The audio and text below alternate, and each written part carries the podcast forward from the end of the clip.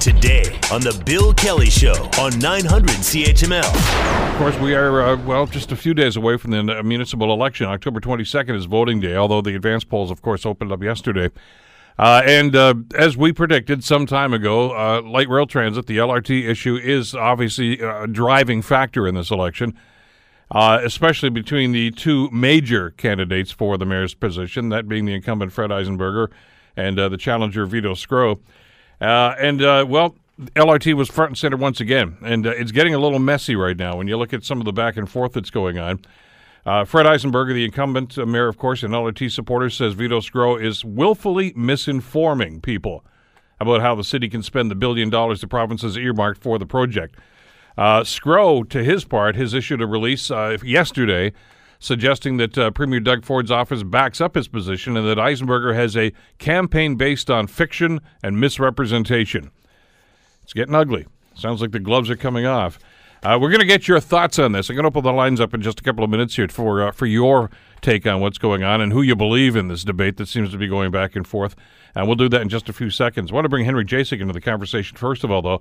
Uh, professor of political science, of course, at McMaster University here in Hamilton. Henry, great to have you on the show. Thanks so much for the time today. Oh, no problem, Bill. Listen, th- th- these things get a little testy, but I, I can't recall a municipal election that seems to have that amount of vitriol like this one does.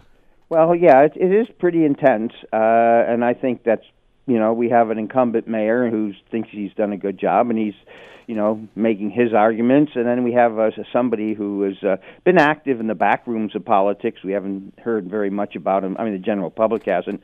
Who's used to you know you know the the tough side, inside po- part of politics, and he wants to be mayor, and uh, he's a very communicates well and prepares a simple message and and essentially wants the job. So, boom, we got two people who are out there in the middle of the street having a little brawl. it seems that way, doesn't it? Yeah. Uh, not the first time we've had a controversial issue, though. And I, I mentioned on the show before, this seems to bring back memories of, uh, I guess it was the 2003 election, which was basically about the expressway at that time mm-hmm. and two major contenders. As a matter of fact, they were both contenders at that time because Bob Wade did not uh, run again.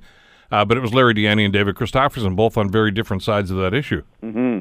Yeah, that was, and of course, David Christopherson was a de- very different person than the challenger we have today. very different personality. Well, yeah, and, and again, he had that profile, that high profile anyway, because of his time. Well, first yeah, of all, as a counselor and as an MPP, yeah. Yeah, and and as we saw later on, and uh, I had talked to him be, during the campaign. I I always knew he had Plan B, which was to run as an MP. Which, uh, yeah, which he did, and he's had a successful career in Ottawa. Exactly. Uh, what about that that idea about profile, though, Henry? I mean, how important is that as as people decide who they're going to select uh, to be the mayor in this city? Well, I mean, the incumbent always has a, a big advantage, unless the incumbent has done something that really riles up people. Uh, usually of a personal nature. Now, I mean, the there's nothing personal that you can say about our current mayor uh, that he's done something wrong at, on a personal level, whether financial, sexual, or anything else. It's really a policy disagreement. What's the best thing for Hamilton to go ahead with you know the LRT project and the associated infrastructure, or to basically come up with a new plan and go to the province say we want to spend this money on this new plan? So that it's really so really it's a policy discussion, not so much a, a personality you know any personality defect of the of the mayor. But we're going into a, a, kind of a dark area here, where we're actually pulling the province into this debate. When, and I'm not so sure that any government at the Queens Park uh, wants to get involved in the nitty gritty of a municipal election. But that billion dollars really seems to be the, the contentious issue. Yeah, well, I mean, the, what what people aren't uh, need to focus on is what's happening at the provincial level. We have a brand new government by its own admission, it has a real big problem. It has a $16 billion deficit. They're going to be looking to cut all sorts of things. so, I mean, I think that you know, if if if if we get a council, a new council, and says, well, we're not so sure we want to go with the LRT. Let's talk to the province about something else. That money, I'm sure, will, for the time being, will disappear into that 16 billion dollar deficit. We might get a promise that, well, when you get your act together three years down the road, well, we'll we'll start funding something new, perhaps. But you know, it's going to be up in the sky, and uh, the money's going to, you know, eh, whether we'd ever see that kind of money again uh, in the next four years, I, I doubt it. It's just basically the reality of the financial situation the province finds itself in. The uh, release that uh, Vito Sgro issued yesterday, at least his office did anyway, Uh, here's a quote. Uh, this is what he's using as justification to say the government is still committed to this and, and is, is backing up his position. It's just a very brief comment here. It says, Our government, for the people, will ensure Hamilton gets the money it needs for transit or infrastructure. Our government will wait and see what the city's transit priorities are after the municipal election and whether it is for the billion dollar LRT project or other projects that Council wants. The Ontario government will be there with funding. And that's a sign from uh, John Yakabuski, who's the uh, Minister of Transportation, of course, for the Ford government. Does that sound like a commitment to you? Well, it's a commitment to do, as I mentioned earlier, it's going to be something, it, there'll be a commitment there. They're not going to say, we'll never do this or it's not going to happen. But the question is when. See, there's no time commitment in there. And if you've got a big deficit right now, uh, why not wait? Uh, you know, deal with your deficit now if you're the finance minister or the cabinet there, and then uh, three, uh, you know, nine uh, a year before the election, nine months before the election, say, oh, by the way, we will fund a new project in Hamilton and uh, let's start planning for it, and uh, it, it'll come to a fruition uh, in the not too distant future.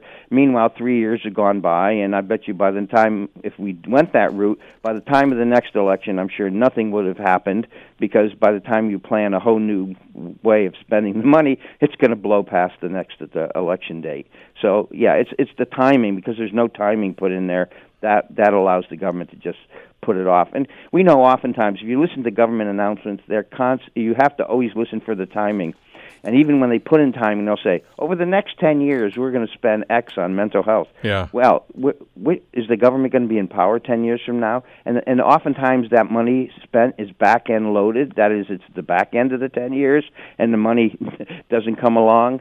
Uh, timing is very important. Get, you need to get the government to give a, a, pr- a promise on a timing and and I didn't hear it in there. And I think most governments are not going to do it. And this government, with 16 billion dollar deficit, does not want to commit to any new spending which is I, I, one of the things that just seems to get excuse me thrown out to the side here. And, and, we're forgetting about this and you and I've talked about this many times of course. There's a process in, in situations right. like this. And, and, you know it was I think mischaracterized right from the get-go that there is not a billion dollar check sitting there with you know with the city of Hamilton's name on it. Mm-hmm. uh, you know there's there's a process. You have to apply for these things. You have to uh, you know if you're going to do this project uh, show me the basically show me your homework on this. Right. And, and that takes a lot of time doesn't it? And a lot of uh, you know, there's this committee to go to, et cetera, et cetera. This this could drag out for years yet. I mean, this is what most people don't think. I mean, we uh, a parliamentary form of government like we have is very strong, but all the I's you got to dot and the T's you got to cross, and all the processes you have to do, and especially when you involve the private sector that's going to be involved with building a lot of this stuff, just contracts. You you know they take a long time to negotiate. Uh, you know to get up and running. You know it is these things take a long period of time, and the government really has to be focused on projects to really push them forward. And uh, yeah, people don't. I think generally don't realize how slow things go because of all the various you know players that are involved in making something happen, and all the processes you'll have to go through. And of course, no government wants to you know go quickly through some process that may turn out to you know look bad in hindsight and then they get blamed for it. So they're very careful. We don't want to do anything that's wrong when we're spending a billion dollars because it's going to come back and bite us. Yeah there's another element to this too that doesn't seem to be part of the conversation. Um, it's a kind of a head scratcher for me is the, the, the, basically the form of government and, that we have here at the municipality henry. Mm-hmm. uh, whoever the, is going to win this election whoever the next mayor is going to be whether it's the incumbent or, or one of these challengers might be mr Sgro could be uh, they only get one vote on council. That's right.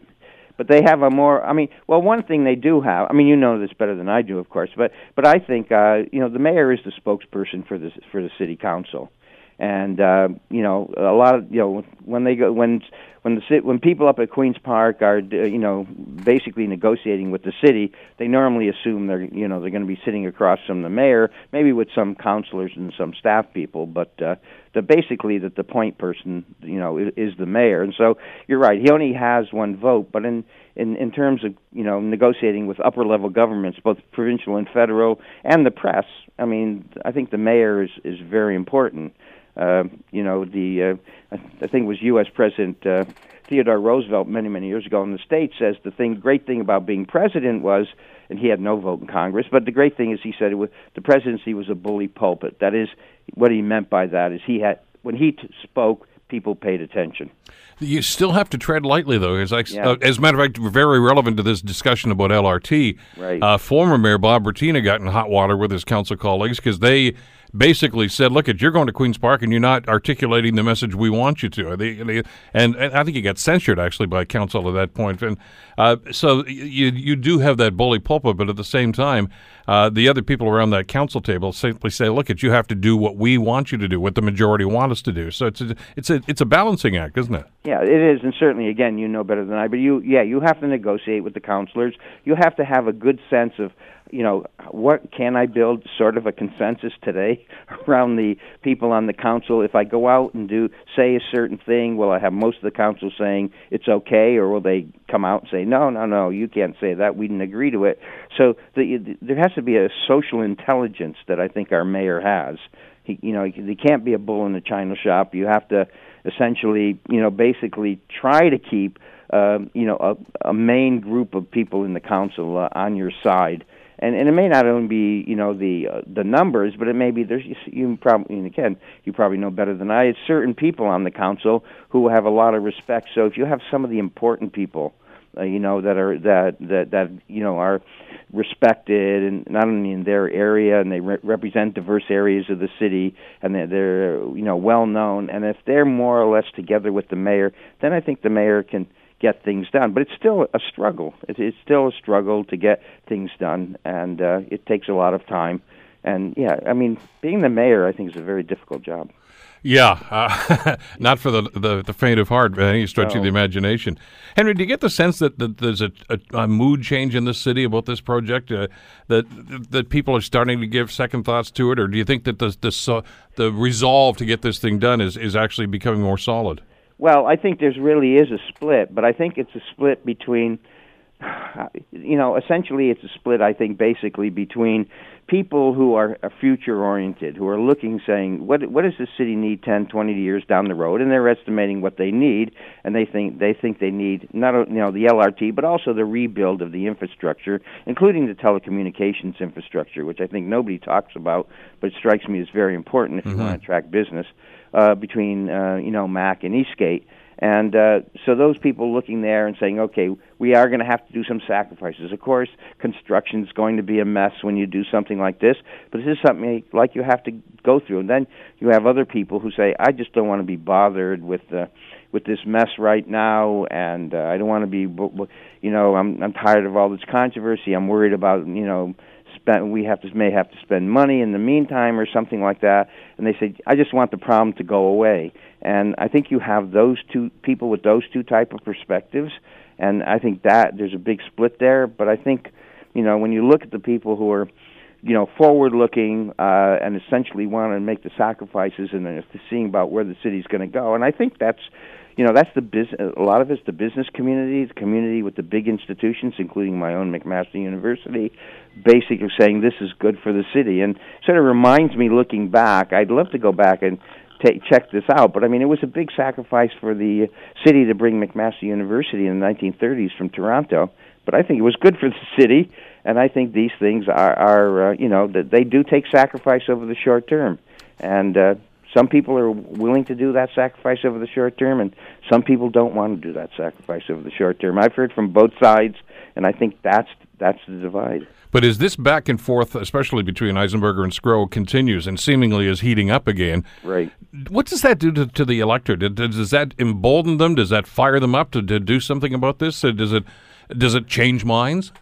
Well, uh, first of all, I think it should increase turnout. I think we should have a good turnout uh, because we've got a, a very live issue here, and uh, you know I think turnout, uh, raising turnout is good, uh, and and that I'm happy about that. And you know I hope people are paying attention too. We had the you know the big article in the Hamilton Spectator today, and anybody listening in who wants to sort of try to understand both sides, I thought the the article was pretty good. It was a long, lengthy article, but people should you know take the time out to read that and uh, get themselves informed about this issue and, and and really ask themselves you know what what do they want the future to look like? Uh, and do they think we can reach the future we want by not having the LRT or do we need the LRT and also look at the infrastructure we're going to, you know, get, for that, and particularly what I'm quite surprised, very virtually no talk about the telecommunications infrastructure that's going to go down uh, when we're when you're when you're building that, and uh, I, I just think if you want to if you want to take you know hold down the rate of increase on home taxes we got to get more businesses in the city. And i think for a modern business who's looking around for a location telecommunications connectivity is is really critical. And i think you know, I've heard from people economically who have an economic interest in the city saying, yeah, we we're not good enough there. We're losing out to places like Kitchener, Waterloo, because we don't have that backbone of telecommunications going down our main street. So that's that's what they tell me and I think uh, I, would like to hear some people talk about that. Well, so would I, and we're going to do that in just a couple of minutes. Uh, Henry, always a pleasure. Thanks so much for this today. Okay, I love talking to you, Bill. You Bye-bye. betcha. Henry Jacek, of course, from McMaster University. You're listening to the Bill Kelly Show podcast on 900 CHML. Well, tariffs, trades, uh, these are all things that we're hearing almost on a daily basis right now. Yesterday, the Canadian government announced that uh, they are imposing new surtaxes on some foreign steel to head off the threat of dumping beginning uh, later on this month. Uh, imports of seven steel products are going to be subjected to a 25% surtax uh, when those levels uh, exceed historic norms. That's according from uh, the Department of Finance, a release they put out yesterday. So, where is this all going, and, and, and how's this going to have an impact on us? Let's ask Ian Lee from the Sprott School of Business at uh, Carleton University. Ian, thanks so much for the time. Appreciate it. Uh, good morning, Bill. My pleasure. It's interesting when I saw the story yesterday. I, I, think initially people may think, well, this is all because of these steel and aluminum tariffs. This has as much to do with what the U.S. is doing with China now, as, as it that, does with us, doesn't it? That, that is absolutely right. The uh, the even larger problem I have is that they introduced something I thought was a very subtle um, uh, change. Historically, um, uh, tariffs were imposed by a country on another country when there's evidence of that country cheating. And the def- the classic definition of cheating is that they're selling below market in the foreign country, below what they sell it for in their own country. So if you sell your widget for a dollar a unit in your own country and then you export it to Canada and are selling the same widget for 50 cents a unit, well that's dumping. The press release from the finance ministry did not say that. What it said was where there's an unusual increase, or didn't even say unusual, where there's an increase over historical exports to Canada, that will warrant a tariff. Well, I mean, you use that test, then Apple should be hit with big tariffs because Apple imports of the Apple iPhone have gone up every year, every year, every year because their market share has gone up, up, up because it's become the most popular phone in the world. In other words, that's what companies try to do all the time. I've been teaching this for 30 years. Companies try to develop a product or a service that is unique, uh, that gives them a competitive advantage, that wants, uh, that motivates people to want to go and buy that product, whether it's a car or a cell phone or whatever. That's what competition's all about. You innovate to try to build a better mousetrap than your competitors, and then you will sell more sales. That's not dumping. That is not cheating. That is called competition. Mm-hmm. Where am I going with this? Well, we are in the absurd, absurd situation now where we're imposing tariffs on imports coming in of certain types of steel, of which there are shortages in Canada because we don't make enough. So we're going to penalize Canadian users of specialty steel for doing what? For buying foreign steel that is not made in Canada. Now, why is that their fault? They can't buy it. It's not available. So then finance said, well, okay, then we'll allow them to apply for an exemption. Well, if that's the case, why impose it in the first place? Why this elaborate Rube Goldberg uh, bureaucracy to prevent something that isn't happening? I mean, the whole idea is are they dumping? And if there is dumping, there's an anti-dumping uh, tribunal that that actually studies this, and they can come to very quick rulings. By the way, and that's what we've done for years upon years upon end. Now we've gone to a completely different criterion or standard, which is are the exports into Canada going up over past years? And that's not the definition of dumping. So we're just going crazy. I mean, it's not just Canada, by the way. I mean, so is Trump, and he's he's normalizing tariffs and we're starting to treat it uh, almost as a as a um, a money raiser for government, uh, not because it's trying to solve a policy problem of dumping and unfair competition. Was this done for optics, though, Ian, uh, to, to show the Americans that we're we're serious about trying to stop China from dumping stuff into North America? Uh, probably. We're, we're trying to be friends with these guys again, and Yeah. you know, and, and they're very concerned about that, and legitimately so. I understand that, but uh, but is this really just to show them? Look at if you let- dump our tariffs, hey, get rid of that steel and aluminum stuff, and, and we'll do this. Yeah, I, I do believe that uh, that was part a good part of the motivation. Um, I mean, the money. Let's be very clear: the money flowing into the government of Canada is just it's just gushing. Yeah. it's it's just gushing. So any, I mean, I've never heard of a politician or known or read of a politician that says we don't want more money to spend so we can go out and do photo ops to get reelected on the basis of all that money we're spending. I mean, politicians don't get unhappy when they have more money to spend. Um, I'm not saying that's their sole motivation. Uh, in this instance, I fully acknowledge that they're partly doing this to uh, to send the message to the Americans. Don't worry, we're on the same page as you about China. Uh, I just think that we're going down. Uh, not just us, all of us uh, are going down the wrong road. We spent 70 years from 1945 until the last 12 months trying in successive rounds of the WTO, the World Trade Organization, used to be called uh, the General Agreement on Trades and Tariffs. We've spent 70 odd years trying to get rid of tariffs or trying to reduce them as much as possible. And now we're going uh, in the exact opposite direction. Notwithstanding that we've known for a very, very long time that tariffs are a very poor policy instrument. They introduce all kinds of inefficiencies in a country. They produce, they pass on costs that are unnecessary to consumers, and and and they slow down the economy. So here we are. Instead of instead of saying let's have a huge reconvene uh, uh, a meeting of the WTO, um, to say let's get down to brass tacks and start talking about this. What can we do to stop these tariff, counter tariff, counter tariff measures? And so we don't go down the road that we did as as we know we did in the 1930s. Granted, a different period of time, but when they got into the, these tariff wars, which were very very destructive. Well, it's just it, it's death by a thousand cuts. I mean, you know, there's the announcement, uh, and it was it wasn't even a front page story the other day when, when the U.S. announced further sanctions against China, and of course they're retaliating back, and now and now now we're doing this, and we, Exactly. we're all getting sucked into this trade war vortex right now. And Yes. how do you stop this? Um, someone's going to have to show leadership. It's got to come from the top. I don't mean an academic for sure. I mean it's got to come from a uh, a leader, a Western leader who has stature. Um, you know, if it came from both Trump and Z from uh, China, well, that would be fantastic.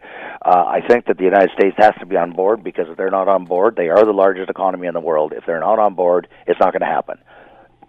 I'd be much happier if Mr. Trudeau was trying to uh, use his uh, good office uh, to uh, work behind the scenes with Trump to try to get him to start talking about going down that road. He keeps saying, "I'm ready to talk anytime."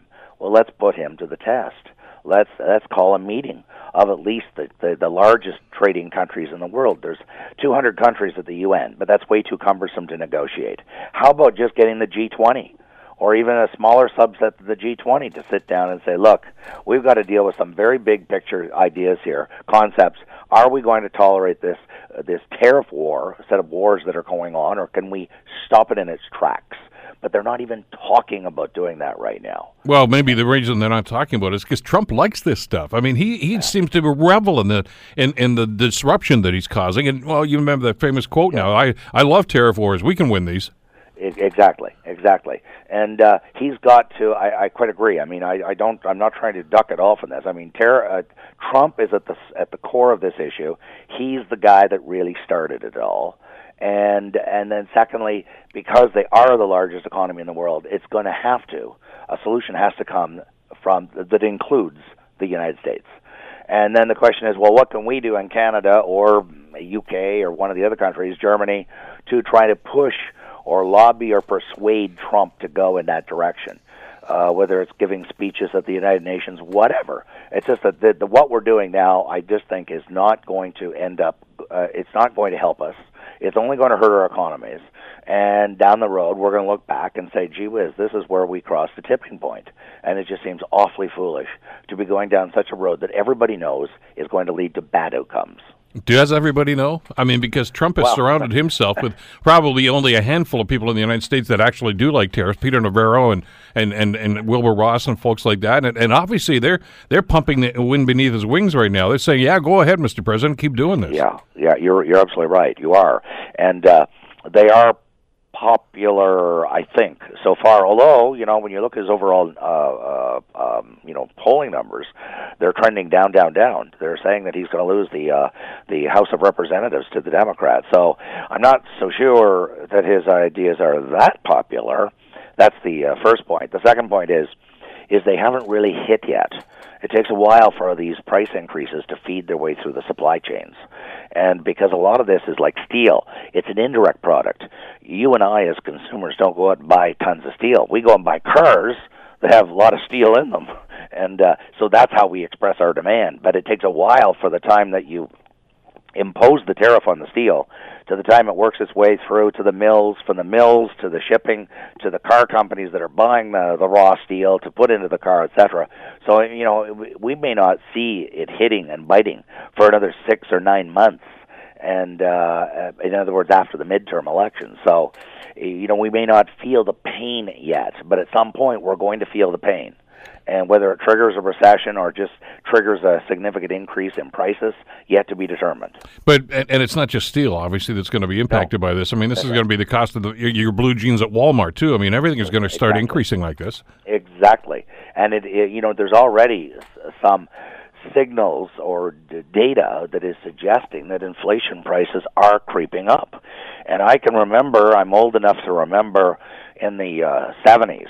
I was a mortgage manager at the uh, at the Bank of Montreal, and uh, in the early '70s, inflation was at you know like at four, then it crept up to five, and then six, and then eight, and then ten eventually it was over 14% inflation. And that's when the Federal Reserve in the States decided to declare war on it. And they said, uh, it was Paul Volcker, and he said, I will drive up interest rates to whatever it takes to squeeze inflation out of the system. Interest rates peaked, if my memory serves me well, and I was the mortgage manager, they peaked at 20.5%. You know, people today talk about interest rates. I mean, it's just a joke. They're nothing compared to what we went through. We went through living hell in the early 80s with a, an induced recession, induced by the central bank to kill an, uh, inflation. But we don't want to go down that road again. It's very painful. It's very, very painful. Can we do this without the United States? Is there a way to end this? Uh, as you mentioned, whether it's going to be the G8 or the G- G20 or whatever it's going to be, because obviously Trump doesn't seem to want to play in the sandbox with anybody at this stage. Right. I mean, there. Even though you're right, he does doesn't seem to um, have any observable set of allies. I mean, there's an implicit set of allies in the sense that you know, no matter what he says or doesn't say, I mean, the Western allies, and I'm talking the the NATO countries or the OECD countries, if you will, uh, they're not exactly the same, but close enough. Meaning they're liberal, democratic, rule of law, uh, market economies and you know the Germanys and the Italys and the UKs and the Canadas and Frances and so forth. We're not talking the authoritarian countries like China or Russia or Iran or Saudi Arabia. Those are uh, you know authoritarian countries, and we don't and they don't trade anywhere near as much as we do. Um, so I think it's got to come from within that core group of heavy trading companies, countries, excuse me. Germany being an obvious one. Germany has got to be brought on board. Uh, Italy is a big exporting country. Uh, so is UK, of course. So is Canada. I mean, you know, you don't even need a G20. You need probably just the G7 minus the United States to start talking with one another because they're all on a first name basis. And and then saying, look, why don't we propose a summit with Mr. Trump, just seven of us, very intimate, off, you know, no cameras present. They've got, I mean, he's that kind of a guy. He's not the kind of guy who's going to sit down and read academic policy briefing notes. He's the kind of a guy who's very um, touchy feely, like he likes to be briefed face to face with lots, you know, that kind of thing. And so he's going to need somebody to persuade him. Uh, and I can't believe that he despises all of these G7 leaders. I'm sure there's some there that he respects, and that he's going to listen to at least to some extent. And uh, it, it, if we don't, I mean, I don't see, if we don't try to go down that road, I don't see any other solution because it's got to include the states because they are 25% of world GDP. That's how huge the U.S. is still today. after the rise of China. China is now 15% of world GDP. So those two countries together, China and America, are almost half of the world's GDP. They're 45% to be precise. Well, that's there's 200 countries in the world. Two of them are about half of the world's GDP, and the other 198 share the leftovers. to put it that way. Uh, boy, it's uh, it's problematic, obviously, and, and just yeah. I, I'm just hoping that somebody in, in, Washington can actually see what's happening here too. Ian, always a pleasure. Thanks so much for this. Have a great weekend. Yeah, my pleasure. Same to you. Take care. Ian Lee from the yeah, Sprott School of Business, of course, at Carleton University. You're listening to the Bill Kelly Show podcast on 900 CHML. The UN report on climate change that was released last week uh, made headlines for a day or two, uh, and it's something we need to spend a lot more time talking about. Uh, that uh, it talks about reaching a tipping point very, very soon. Uh, the uh, report from the United Nations indicates that the planet is warming at a far greater rate than previously thought. At the trajectory that we're on, the globe will be 1.5 degrees warmer than pre industrial levels by 2040. Now, 1.5 may not sound like a whole lot, but the, the, the changes that they describe are going to occur because of that. Uh, inundating coastlines with uh, high sea levels, uh, extreme heat waves, drought, famine. Hundreds of millions of people, the report says. And in fact, they estimate the damage that could be caused at around $54 trillion. Why aren't we talking more about this? Why aren't we doing something about this? Well, they, they do say near the end of the report that there is time to do something about this. But it just seems as if many politicians these days are actually walking back on this whole idea. There's pushback about a number of environmental initiatives that some governments are trying to, to get going. And that's happening right here in Canada. Joining us to talk about this is Dale Marshall, National Climate Program Manager with uh, Environmental Defense. Uh, Dale, thank you so much for the time. It's great to have you with us today. Uh, good to be here, Bill. What is what is happening here? I mean, as we talk about stories like this, and and and there are always going to be deniers. I understand that, but I think there's a, hopefully a consensus now that look at climate change is happening, and and we're we're going down the wrong road here, uh, and governments don't seem to be doing what they have to be doing to try to curtail this stuff. Yeah, I mean, it's a real problem. Uh, I mean, this isn't the first time the alarm has been sounded, uh, but this is probably the loudest we've ever seen coming from this this research, just showing both uh, just how impactful uh, climate change will become over you know a fairly short amount of time.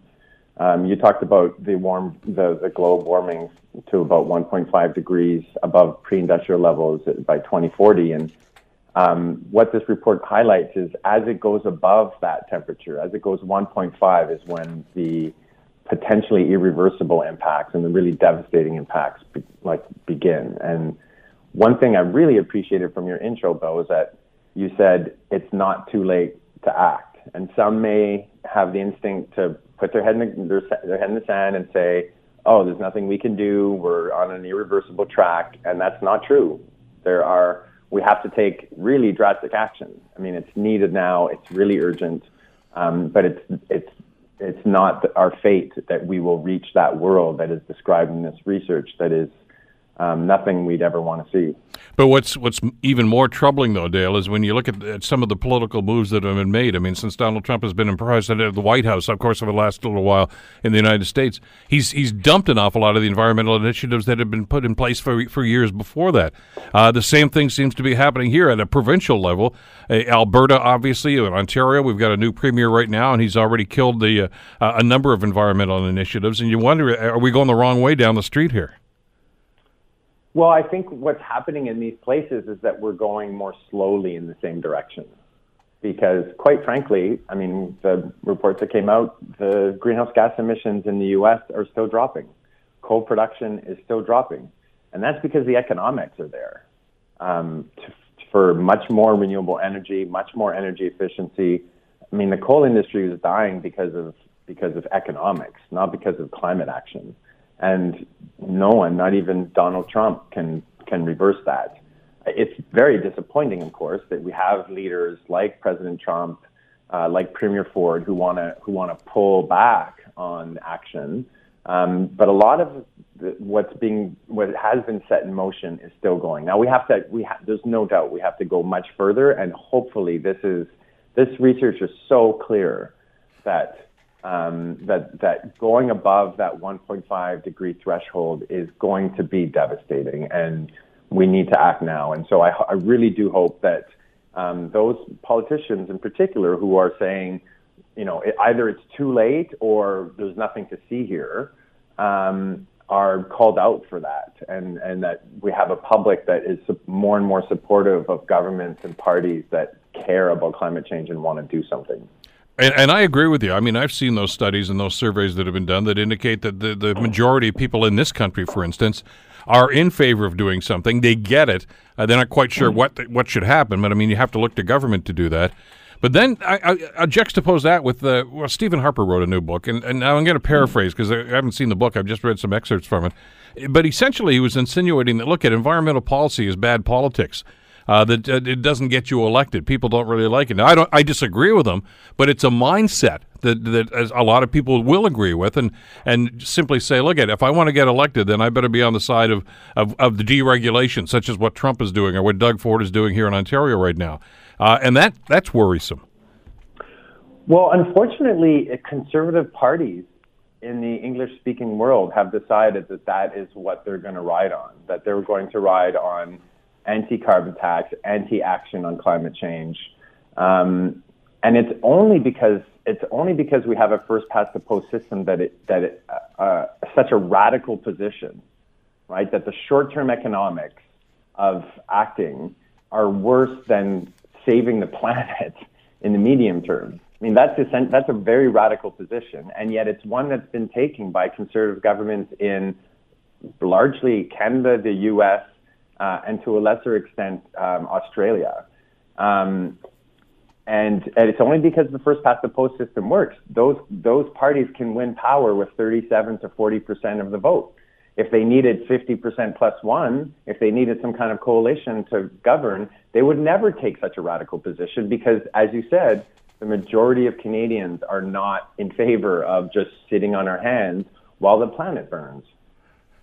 Eh, but there, you're right. That's the political reality that we need to deal with, and uh, and of course, uh, it's the characterization. I mean, obviously, these guys know how to spin these things as well, because you look at, for instance, the cap and trade program or carbon taxing, as as the federal government is trying to initiate in in this country right now, and it's simply categorized by the, the, the opponents of it as it's just a tax.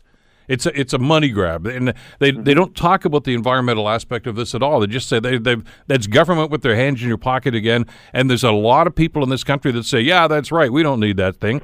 Uh, I mean, Jason Kenney saying the same thing in Alberta right now. If he wins the next provincial election, says he's going to kill the tax. Doug Ford's already done it here in Ontario. Yeah, and I mean, and what's not discussed are, you know, of course, because they want to they want to rally their base and um, and and push back against the notion of climate action, and which of course gets all wrapped up in one policy, which is carbon pricing, when really what we need is not just carbon tax or cap and trade. We need a whole suite of of policies. Um, carbon pricing is just one part of it. Um, but they they they use this one um, this one mechanism push back against that one because they because they understand that um, you know especially people who are center right who you know hate taxes are going to rally around them. Um, the reality is though that um, there are all kinds of benefits that are never discussed. Right? We Ontario is has much better health outcomes. We're we're gaining the equivalent of three billion dollars in health benefits from having shut down our coal-fired power plants. It has nothing to do with climate change.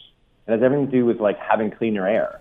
Because when you reduce the amount of fossil fuels you use, you also produce less local air pollution.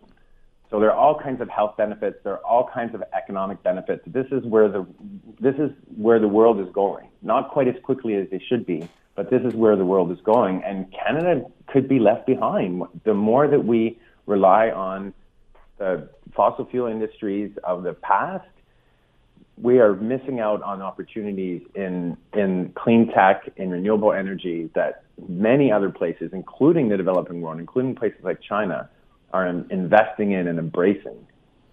And and again, I guess we, can't have this discussion without getting into the politics of it because it's obviously those are the people that make policies uh, or tear them apart, whatever the case might be. But the obvious question that, that I would have for any of these people, the premier himself, if I could, is what's your plan?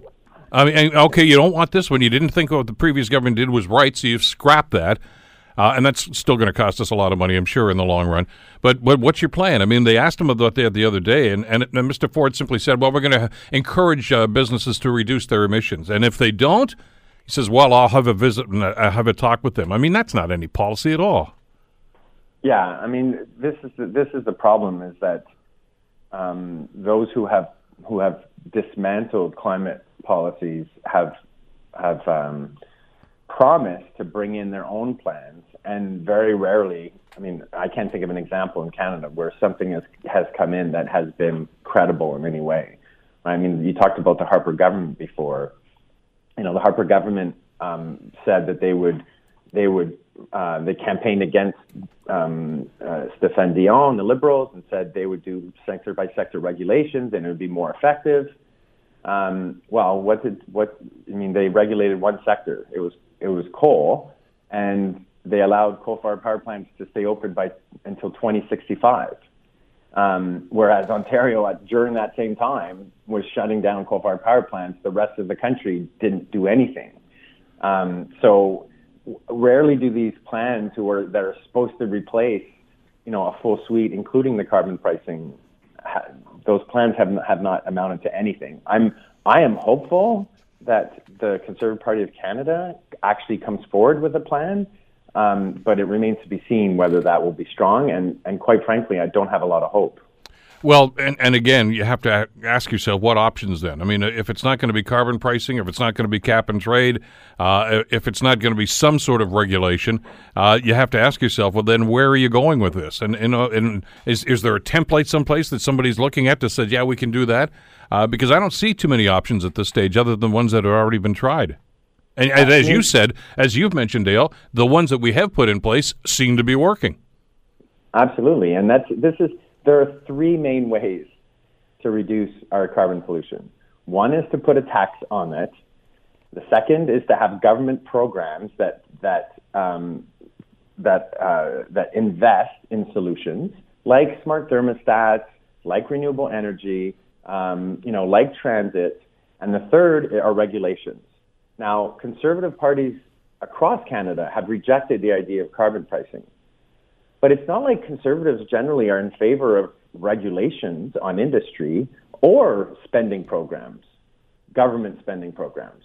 So I, I don't know where they go, right? I mean, there are only three options. And the one that is most in line with generally conservative values is the idea that we're going to have either a cap and trade system where we're actually creating a market for this stuff, um, or a tax which allows, which on pollution, which is bad, that where the money can be used for goods so that the government can invest in or give back to its citizens. I mean, that is most in line with generally what you, what I hear from from conservative parties and conservative people, and yet that is the the option that has been taken off the table. So I, I'm again, I'm I'm I'm. I, I hope that something comes forward that's going to be strong, but it's hard to believe that it's going to be, given that um, given that one major tool has been essentially um, kept in the toolbox. Well, th- there's been a, a, policy about face by the conservatives here too, because I mean, I, I believe it was under the Mulroney administration. Uh, they had, they're the ones that actually floated the idea of, of, of carbon pricing and taxing, uh, as as as you said, to create an industry for it and, and to get people to buy into this. And and now all of a sudden, as you mentioned, the conservatives of this era uh, just say no, it's bad. The tax bad. No, we're not going to do that. That's that's first thing we're going to scrap if you elect us. And and uh, and we've seen it happen in, in a couple of provinces already. Yeah, and it's I mean it's concerning, right? I mean we, you know, environmental defense, we are absolutely willing to work with any party, any government that wants to take action. We're obviously happy to go out and campaign on policies that they're interested in putting into place. We're happy to sit down with them and figure out, you know, how to design um, how to design a policy so that it works. Obviously, along with other stakeholders um, you know, like the indigenous communities, like business and industry. Um, but it's true. We, you know, uh, the, the notion of cap and trade and creating a market was essentially supposed to be, um, you know, a market-oriented solution that me- that people across the political spectrum could embrace, including right of center people and parties. And yet this this this very notion is the one that's now being thrown out the window. Not only thrown out the window, but campaigned against. Um, so it's I mean it's worrying for me because that's because it has led to a polarization where you know certain center left parties are all in favor of doing something, and a lot of center right parties are not. And so this increased polarization means that we don't we can't move as quickly as a as um, as a country in the direction that's needed. And this research again highlights just how crucial, how urgent it is that we that we all work together to address this issue. It, it seems to me part of the problem here is that we've politicized uh, climate and and the, and the environment. And uh, if you, if you're on the right side of the spectrum, then you need to be opposed to this. If you're on the left, well, you're one of those tree hugging lefties. Then yeah, you guys just want to you know save the planet. But that's that should be the goal, isn't it? To save the planet. It shouldn't be about politics. I, well, I mean, you're not going to convince me of that. I mean, you're, you don't. Sorry, you don't have to convince me of that. This is what we've been saying for a long time: is that of course the economy and the environment go hand in hand. We're not going to because we've because we're getting rid of things like coal-fired power plants. We're not planning on curling up in a in a dark cave and and going to sleep. Um, we're still going to use energy. We're going to get it from somewhere. There's going to be an economic activity. And in fact, there are more jobs being created in renewable energy and energy efficiency than there were in the fossil fuel industries. We already have more jobs in Canada in renewable energy than than we do in the oil sands. Um, you know, and and and that industry is growing quickly, whereas um, you know the future of oil and especially the future of the oil sands are very uncertain given not only climate policies but the economics.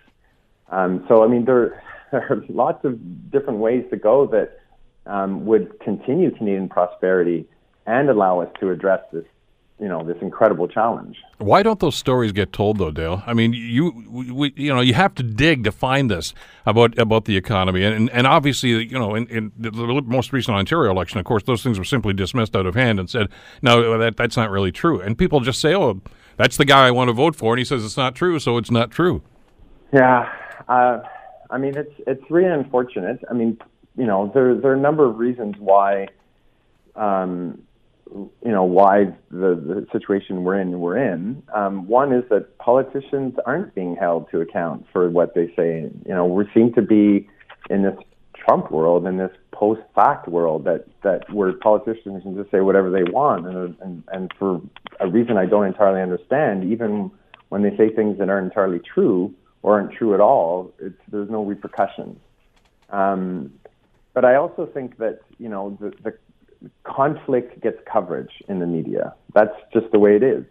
And so, you know, when we have produced in the past, when we produce reports on solutions, on how we can come forward, how we can, you know, have a, a prosperous economy um, and and protect the environment at the same time, that gets that gets much less coverage than a political strife, right? Than polarization, because that's that's something that um, that you know intrigues the uh, media outlets, and it, because it intrigues people, people are drawn to conflict to see what side am I on. Right? I mean, it's it's a compelling thing, unfortunately, um, and solutions are, um, I guess, not quite as compelling, even though you know we have been telling or trying to tell you know, a you know a very interesting and I think compelling story for a long time about how our country can move in a different direction um, and be part of the solution. Well, we need to do that, and I'm glad that you had the opportunity to jump in with us today and, and, and get the that side of the story because it needs to be told as well. And I'm I'm guessing with a federal election coming up in about uh, 10 months that uh, uh, this is going to be front and center. I think it's going to be one of the key issues uh, as they move down towards that election next October. Dale, thanks uh, so much for the time today. Greatly appreciated. Oh, Bill, thank you so much for, for paying attention to this, and uh, I, I really do hope that it that it becomes that I'm I'm happy to see it become an election issue, um, you know, and I'm I'm hoping to see that people turn out for parties that are interested in acting on climate change. Which, so, by the way, should be all parties, but you know, let's take I, it one step at a time, I guess. I would love that. Thanks again, that. Dale. We'll talk again soon. Dale Marshall, a National Climate Program Manager with Environmental Defense. The Bill Kelly Show, weekdays from 9 to noon on 900 CHML.